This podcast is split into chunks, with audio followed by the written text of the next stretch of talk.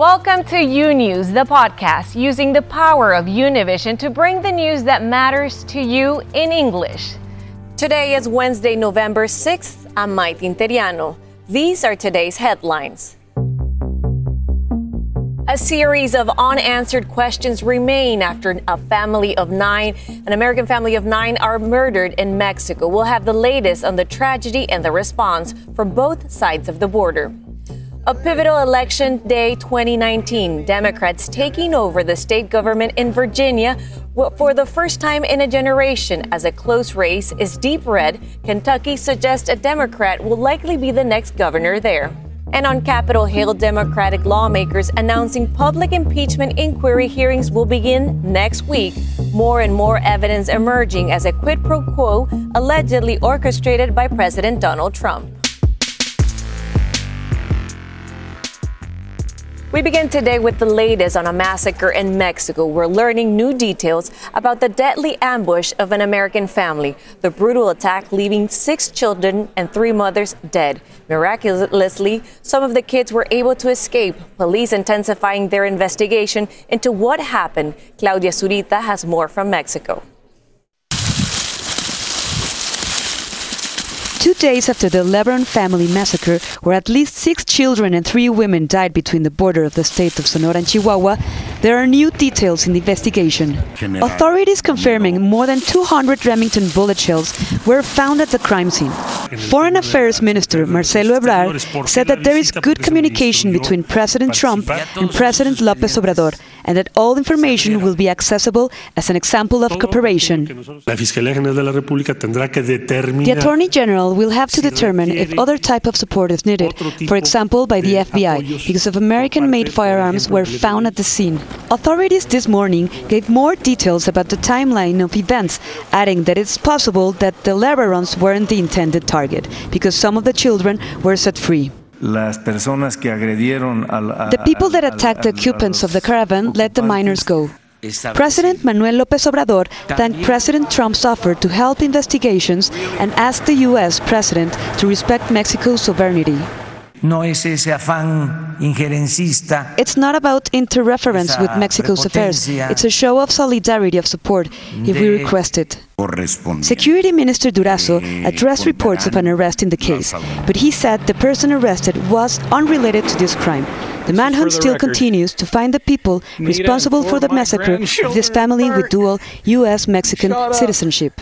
La organización delictiva de la línea after the threat of los Salazar from Sonora entering Chihuahua, La Línea sent a group to stop them entering their territory. The aggressions to the Lebaron family were attributed to this.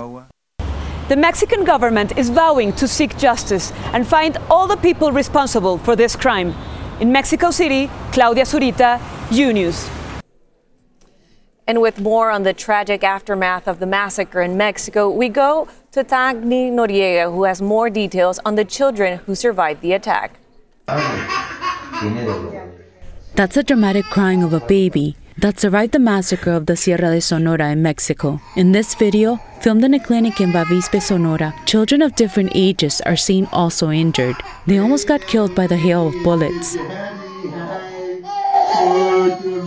They were 14 minors, 6 died, 5 were hurt, and 3 were unharmed. The 10 year old girl Mackenzie, she went for help, and she was also shot. Meanwhile, here in this hospital in Tucson, there are five of the surviving children, some still fighting for their lives. All of them in shock after seeing how their mothers got killed, says the family. The children's father is in the hospital with them, and he's not giving too much information. The injured in this hospital are 14 year old Kyle, who was shot in one foot, 4 year old Sander with a shot in the back, 9 month old Braxton Oliver wounded in the chest, 8 year old Cody Grayson with a shot in the jaw, and Mackenzie, who was shot in one arm. The three year old boy was hit in his chest by a bullet that was just millimeters away from hitting his heart. The injured children were transported early in the morning to the United States border by the Mexican Air Force, and from there brought by helicopter to this hospital. In Tucson, Arizona, reported by Pedro Ultreras, this is Tangni Noriega for U News.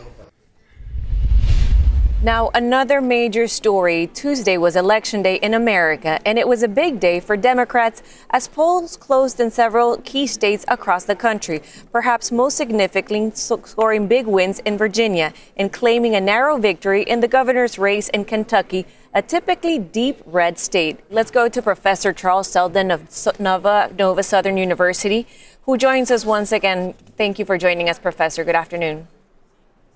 Glad to be here. What do you make of the results of last night's elections? Well, it was a good night for Democrats. No way to no way to get around that. They picked up a seat in a red state in Kentucky. They flipped the legislature in uh, Virginia. But that stated, while it was good, it wasn't amazing. Uh, they lost a seat that they thought they had a chance for for the governor's seat in Mississippi. In Kentucky, all the down ballot races went Republican. But what should have the Republicans worried and the Democrats very pleased is the turnout and the, the, the, the, vote in suburban voting districts. Suburban uh, Philadelphia, uh, outside of uh, the Kentucky side of, of, from Cincinnati. All of those were areas that generally voted Republican in the past, and they went blue in this election. And speaking of that, some areas of the Kentucky suburbs voted for the Democratic candidate. These are areas that were solidly, solidly Republican and voted for Trump in the 2016 elections. Does this represent a problem for the Republican Party? A deep problem if this trend continues. Uh, what we're seeing is kind of a generational shift between the parties. Uh, uh, non college age white voters are moving more towards Republicans, and college uh, graduates in the suburbs are moving towards the Democrats. If that trend continues, that takes a major source of the Republican voter base away from them.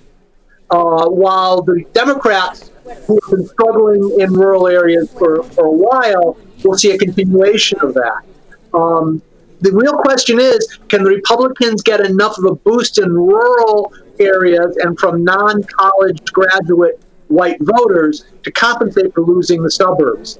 And, and I'm not sure they, the numbers are there for that. Professor Zelden, in Virginia, the Republican Party lost control of both the House and the Senate. How unprecedented is that in this state? Well, there was a time when the state was solidly blue, but that was a long time ago. Uh, when when it, the, to be blue in, in Virginia meant that you were pro segregation. Uh, effectively, what, what we're seeing is despite gerrymandering, uh, the the the rise of Democratic voters, primarily in Northern Virginia, but also in the suburbs of of uh, Richmond, have given control of the state to the to the Democrats. They now control all the statewide offices, and they now control the legislature.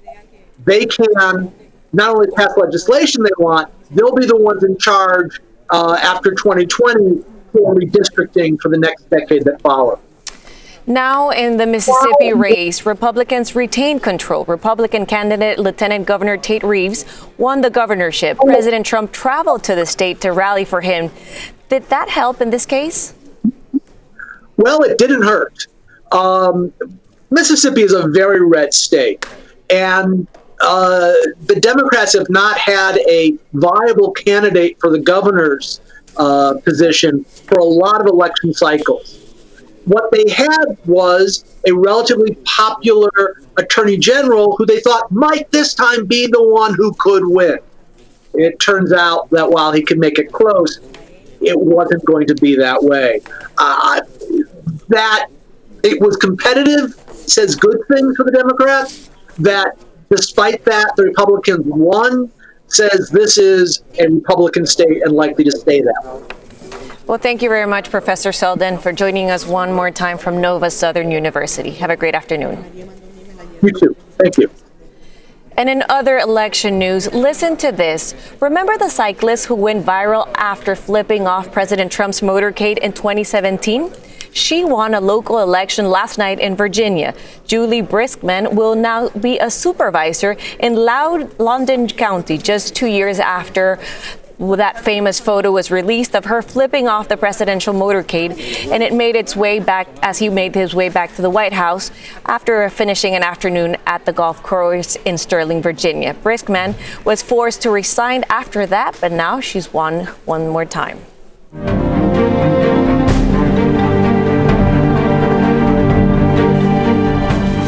Now to Capitol Hill, the impeachment inquiry moving along quickly. Congressman Adam Schiff announcing the first open hearings will begin next week. Meanwhile, another major twist. A key witness has now reversed himself and conceded that there was a quid pro quo with Ukraine, contradicting Trump's core defense. Claudia Uceda is in Washington with the latest. In a stunning reversal, Gordon Sondland, the U.S. ambassador to the European Union, revising his testimony detailing a quid pro quo with Ukraine saying he told a top Ukrainian official they would likely not receive $400 million in military aid unless they publicly committed to investigate Trump's political rivals. That's not what he had originally testified. When asked if there were any preconditions of the aid, Sondland originally testified no. But Sondland said his memory was, quote, refreshed by other witnesses who contradicted his original testimony. It's never too late to do the right thing. In a text exchange with another U.S. diplomat in September, Sondland claimed the president had been crystal clear no quid pro quos of any kind, which Trump often pointed to in his defense. The ambassador, who I heard was tremendous and a tremendous person, uh, he was 100% for what we're saying. 100%. And if you look, he also said there was no quid pro quo. That's the whole ballgame. But Sondland told investigators he was just repeating what the president told him on a phone call. Sondland also said the president delegated Ukraine policy to his personal attorney Rudy Giuliani. The president just keeps saying, talk to Rudy, talk to Rudy, and that the State Department was aware Sondland says that when he discussed Giuliani's role with Secretary of State Mike Pompeo, Pompeo rolled his eyes and said, Yes, it's something we have to deal with. The White House is dismissing Sondland's revised testimony. I will say I'm pretty sure how it's likely to end. If it were today, I, I don't think there's any question it would not lead to a removal. And according to the White House, acting chief of staff Mick Mulvaney is not expected to testify this Friday. In Washington, I'm Claudia Uceda. Now, back to you. Thank you, Claudia Uceda in Washington, D.C. A lawyer for Fiona Hill, Trump's former top Russian advisor, says that ambassador to the European Union, Gordon Sondland, fabricated communication with Hill in his testimony in the impeachment inquiry. According to Sondland's testimony released yesterday, he told lawmakers he had coffee with Fiona Hill in July and that she was pretty upset about her role at the administration. Sondland added that Hill was sort of shaking but Hill's attorney, Lee Wolosky, tweeted this morning that, quote, Sondland has fabricated communication with Dr. Hill, none of which ever happened over coffee. Apple and TikTok took a lashing Tuesday for skipping a congressional hearing meant to explore the tech industry and its ties to China. Senator Josh Hawley, a tech industry critic, blasted Apple and TikTok over the danger of Chinese tech platforms' entry into the U.S. market and the danger it could cause to American tech companies' operations in China. The criticism comes at a tough time for TikTok, which is facing investigation by the U.S. government over potential national security concerns. Hawley also took aim at Apple, saying its ties to China are risking compromise with authoritarianism. Facebook now admitting more than 100 app developers had access to your private data after the company implemented new rules restricting exactly that. Facebook saying they mis- that mistake was found during a security review. The company say it has now fixed the problem and ended all access to third-party apps. A new analysis found that Bernie Sanders is taking in more donations from Latinos than any other presidential candidate. The independent report conducted by progressive firm Plus Three analyzed about 5 million contributions between January and June to find out who Latinos are backing for this election cycle. It's a critical piece of information. The Latino vote is expected to be key in early nominating states like California and Nevada. Joining us now is the author of the report, Juan Proaño. Juan, thank you for being here. Oh, thank you for having me. So, taking a look at this graphic, Bernie Sanders is by far the leader with $4.7 million in donations by Latinos. And take a look at Joe Biden. He's way below Sanders, who, uh, who has what's the biggest takeaway from your analysis? Well, certainly by far that uh, Bernie Sanders has a lot of support from Latinos, and he also has the most financial backing at this point in the race. Julian Castro is just above Biden. What does that say about Latino support for Castro? Well, you know, one in every three donors to Julian is Latino, which is absolutely incredible. It's the largest percentage of Latinos that are donating to any presidential candidate in the country.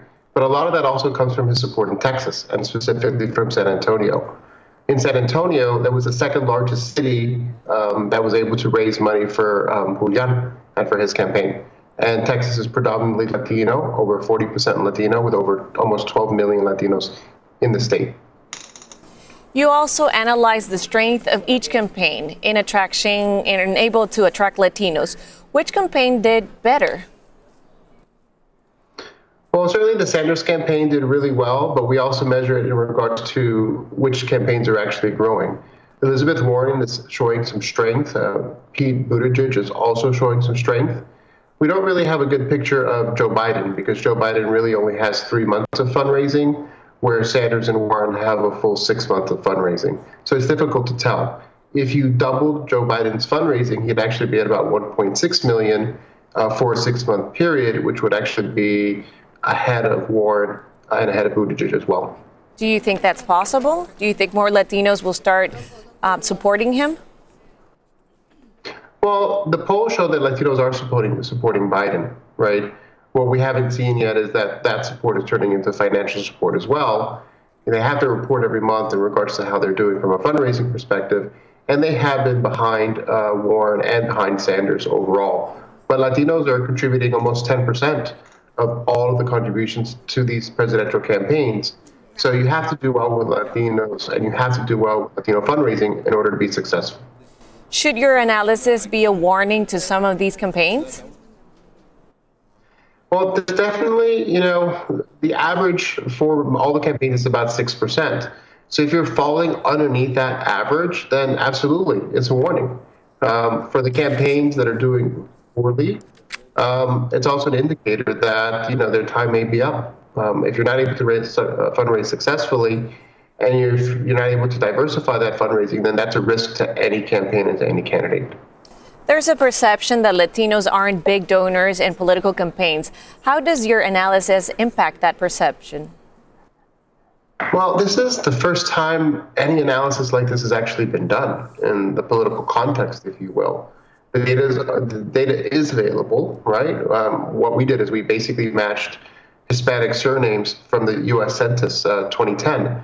There's over 162,000 uh, surnames in the country, and you know Latinos make up a very large portion of that. So you know uh, this report really was unique in that it's the first time that's actually been done. My hope is that in future campaigns it will be continued to be applied, and then we'll have a measure of how Latinos are investing their money in these uh, campaigns moving forward. Thank you, Juan, for joining us and for all the information you have provided. No, thank you so much. Tensions flared up in the streets of La Paz, Bolivia on Tuesday as protesters demanded new elections amidst accusations of fraud in the recent vote that saw President Evo Morales elected for the fourth term in office. Riot police were called in to clear protesters from the streets, launching tear gas at the crowd. Demonstrators responded by throwing tear gas canisters back at the police. The Organization of American States is doing an audit of the vote count, and that's expected to be completed in the next few weeks.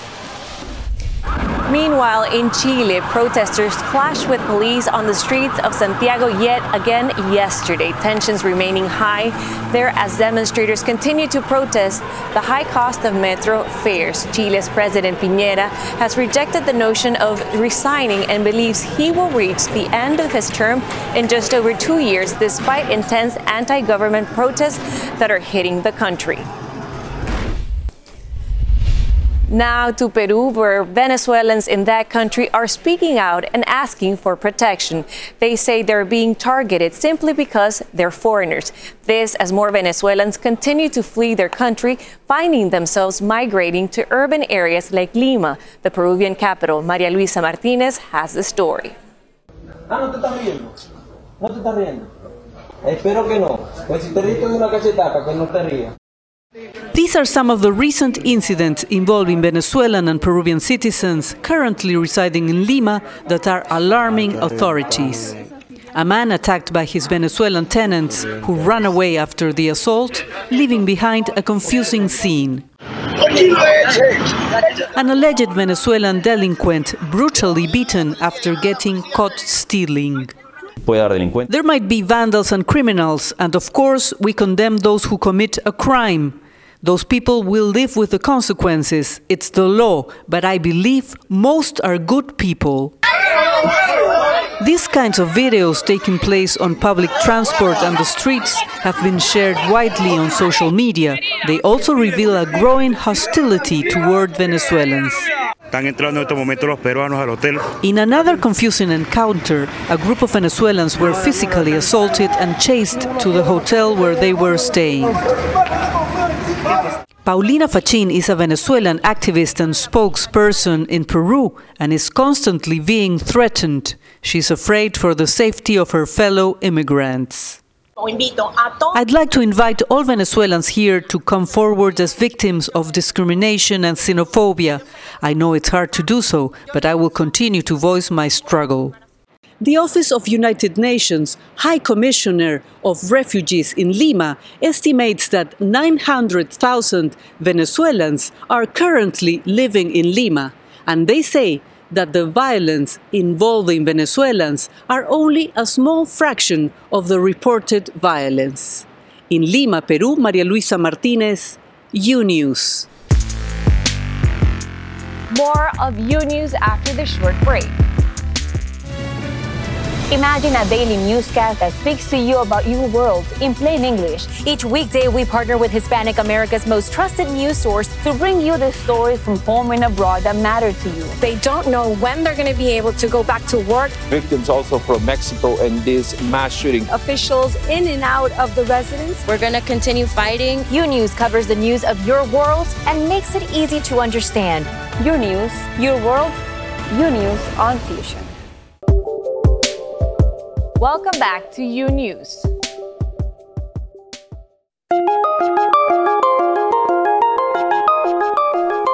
A proposed merger of two wireless giants is getting a go ahead from federal regulators. The Federal Communications Commission approved T Mobile's $26 billion acquisition of Sprint.